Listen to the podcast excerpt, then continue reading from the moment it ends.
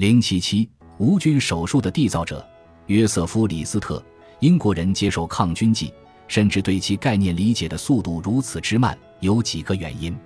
其中一个原因自然是因为李斯特把技术太过复杂化，以至于那些想要尝试的人感到过于繁琐。但压倒一切的问题与科学有关，或者更确切地说，在约翰·亨特去世了近七十五年后，英国的科学进展普遍缓慢。亨特的遗产已经趋向于盖伦的遭遇，其最重要的原则只有在被违背时才得到遵守。一八七八年初。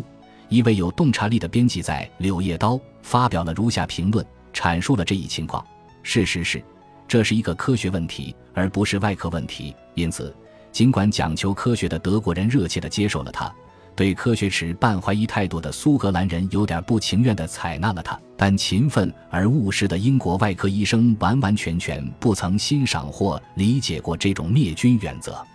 对病人来说，幸运的是。多亏了英国人保持洁净的本能，他们在相当长的一段时间里一直在践行着部分抗菌体系。但这如同一位女士信手拈来的散文诗。《柳叶刀》杂志的编辑描述的情况，在上述劳森泰特的例子中已经充分进行了说明。泰特在自己的一系列妇科手术中获得了令人新鲜的低感染率，而这些手术都没有应用细菌理论的训诫。起码在他看来是这样。在1887年向英国医学会伯明翰和米德兰县会发表的总统讲话中，他用一句令人难忘的话否认了细菌疾病理论的有效性。他说：“把化学家实验室烧瓶里的肉汤得出的结论应用到活体组织的现象，这简直是无稽之谈。我对细菌一点也不关心。”他对李斯特方法论的嗤之以鼻。仅仅是对其所依据的细菌腐烂原则不屑一顾。当李斯特带着他通往外科手术成功的捷径走了进来，当他的德国弟子们满怀热情却毫无辨别力地出现在现场时，我感到怀疑，也同样充满恐惧。他不止一次提出要用干燥的细菌填满伤口，只是为了戳穿李斯特的骗局。他将对自己有益的统计数据归因于排液管和吸水敷料的充分使用。以及他自己作为英国人保持洁净的本能。事实上，后者比前者重要的多。泰特以其仔细的术前洗手和倡导在设备和器械上大量使用肥皂和热水而闻名。虽然他可能不相信细菌会导致腐烂，但在细菌进入病人的外科伤口之前，他已经有意无意地杀死了他们。他在不知不觉中实行了一种后来被称为无菌术的预防措施。有一天，他会懊恼地发现，他的结果有力地支持了他试图嘲笑的理论。英国人和美国人的拖延还有另一个主要因素，他们正在抵抗一场强势的、最终压倒性的运动。这场运动已经渗透到德国外科的环境之中。在这里，我指的是一种新秩序，在抗菌和麻醉辅助下，谨慎、细致的手术正在取代过去重视速度而炫技的手术。李斯特高明而细致的手术技艺，便是一个冉冉升起的例子。这场壮举即将进入尾声，再也不必像罗伯特·利斯顿那样，在三十秒内完成一条腿的截肢手术，以防止氧气进入伤口产生腐烂；也不再需要健壮的助手紧紧抓住病人的手，防止他挣扎了。外科学专业正涌现一批新兴人类，一种态度谨慎的科学技术家。他们在对待人体组织时细腻而周到，而不是依靠蛮力或盲目追求速度。在英国，弗雷德里克·的里维斯便是典范；而在美国，以威廉斯·图尔特·霍尔斯特德为榜样。当他们的教义逐渐成为日常医疗实践的一部分，细菌理论乃至科学本身也融入其中。古老的外科医生更像是在剧场舞台上的表演者。而不甘成为一名研究紊乱生理学的学生，他们自然与科学无缘。李斯特式的方法使许多资深的手术家沦为落伍者，被年轻人淘汰。后者拥有与其老师完全不同的才能。古老的外科医生在舞台上的时日无多，但他们决心尽可能的推迟其离开。然而，到了19世纪70年代末，尽管人们仍旧强烈抵制抗菌剂。但在李斯特科学真理的力量之下，已有迹象表明了这种抵制力的瓦解崩溃。即便是在国王学院医院也是如此。资深教授约翰·伍德在参观了李斯特的病房后，对其印象颇为深刻。1878年11月，他邀请李斯特协同他在两场手术中实施抗菌技术，一个是甲状腺肿大，另一个是卵巢肿瘤。两例患者均痊愈出院，无并发症。尽管伍德比李斯特大三岁，而且他固守的手术习惯难以被改变，但他至少在理论上成为一个皈依者。这件事让人意想不到，因为被众人寄予厚望的他本可以坐上这位对手担任的席位，同时他也曾是李斯特最激进的反对者之一。在这种情况下，也许可以原谅他不情愿的免责声明。即德国人需要抗菌剂，因为德国人不讲究卫生，这在英国并不是真的必要。然而，像伍德一样，伦敦其他顶尖的外科医生最终也认识到了李斯特方法在实际应用中的价值，以及在细菌理论之后一整套理论体系的价值。一八七九年十二月，在圣托马斯医院举行的一次会议上，一些曾是对手的人向李斯特致以了敬意。一八八三年。李斯特的早期弟子，来自阿伯丁的亚历山大·奥格斯顿给他写了一封信。这封信也可能是由越来越多的追随者中任何一个人写的。您将外科学，特别是手术领域，从一种危险而凭运气之事，变成了一门安全可靠的科学。您是现代科学外科医生的领袖。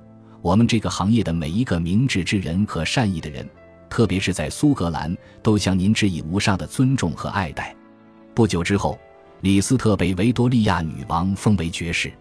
具有讽刺意味的是，同一年的早些时候，他和汤姆森还站在国王学院的台阶上，差点因为这个世界如此缓慢地接受他的信息而丧失了信心。从那时起，历史的潮流已势不可当地站在他这一边，或者更确切地说，站在科学这一边。来自四面八方的人都对这位新任的约瑟夫爵士加以致敬。他被授予普鲁士骑士勋章和丹麦勋章骑士指挥官称号，获得了无数表彰和荣誉学位，其中便有牛津和剑桥的博士学位。而在四十年前，他的贵格会信仰使他没有资格进入这两所学校。他因将巴斯德的发现应用于医学而被授予法国布迪奖，并获得普鲁士功勋勋章。全世界的医学会都争先恐后地邀请他成为名誉会员。随着李斯特的准则在日常医疗实践中被遵循的比重逐渐增多，细菌理论也开始彰显其重要性。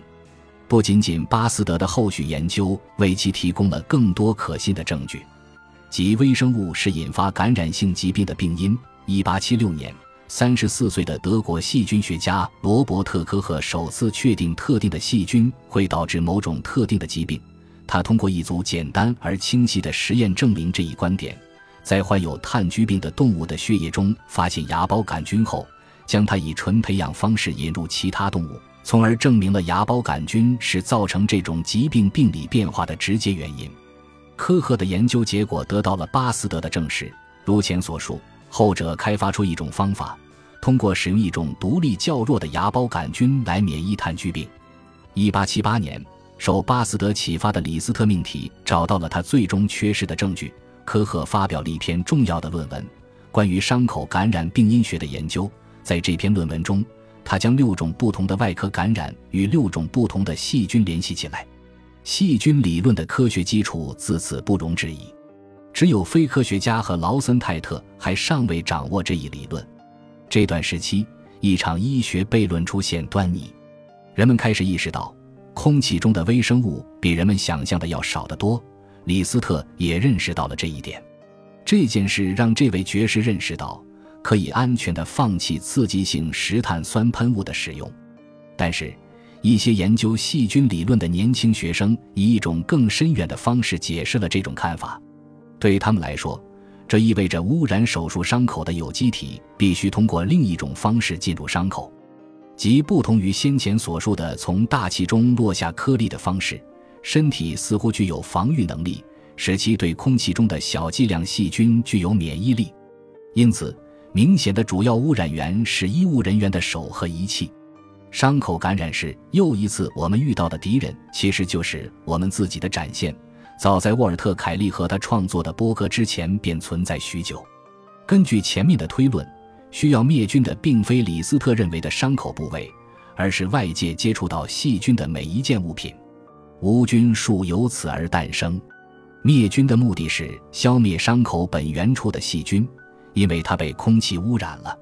而无菌术要求对所有接触到手术区域的东西进行严格的消毒。他的倡导者正确的宣称，未经感染的组织切口不会发生感染，除非接触了带菌物体。外科医生的手部必须进行擦洗，器械必须煮沸，伤口的覆盖物必须保持无菌状态。只有患者的皮肤经消毒剂进行消毒，手部、手术刀都进行消毒处理后，才可形成无菌的切口。沾染疾病的旧大衣必须让位于刚刚清洗过的无菌大衣，这便是众生于匈牙利的伊格纳兹·塞迈尔维斯的洞察力。在法国人巴斯德、英国人李斯特和德国人科赫的努力下，这个时代已经做好准备接受这一切，并对他表示热烈的欢迎。现在轮到约瑟夫·李斯特退休了，基于李斯特的方法论。更为完善的细菌理论用无菌术代替了抗菌术。实际上，无菌是预防，而抗菌则是治疗。最好的策略是防止感染的原因进入伤口，而不是等到细菌进入伤口处对其进行治疗。除了已经污染的伤口，抗菌术已失去了往日的有效性。尽管它的基本理论框架正逐渐获得普遍认可，他的创新体被誉为外科救世主。一八八三年，基尔的古斯塔夫·诺伯根据无菌术创建了一家私人医院，其原则为应当在细菌接触患者之前而非之后对其进行摧毁。他设计了一套无尘通风系统。他也是首位戴着手术帽、穿着手术服进行手术的人。巴尔的摩的威廉斯·图尔特·霍尔斯特德在一八八六普及了橡胶手套的使用。出生于俄国的柏林外科教授恩斯特·冯·伯格曼，在1886年引入了蒸汽灭菌术，并在1891年确立了我们现代无菌流程的基本步骤。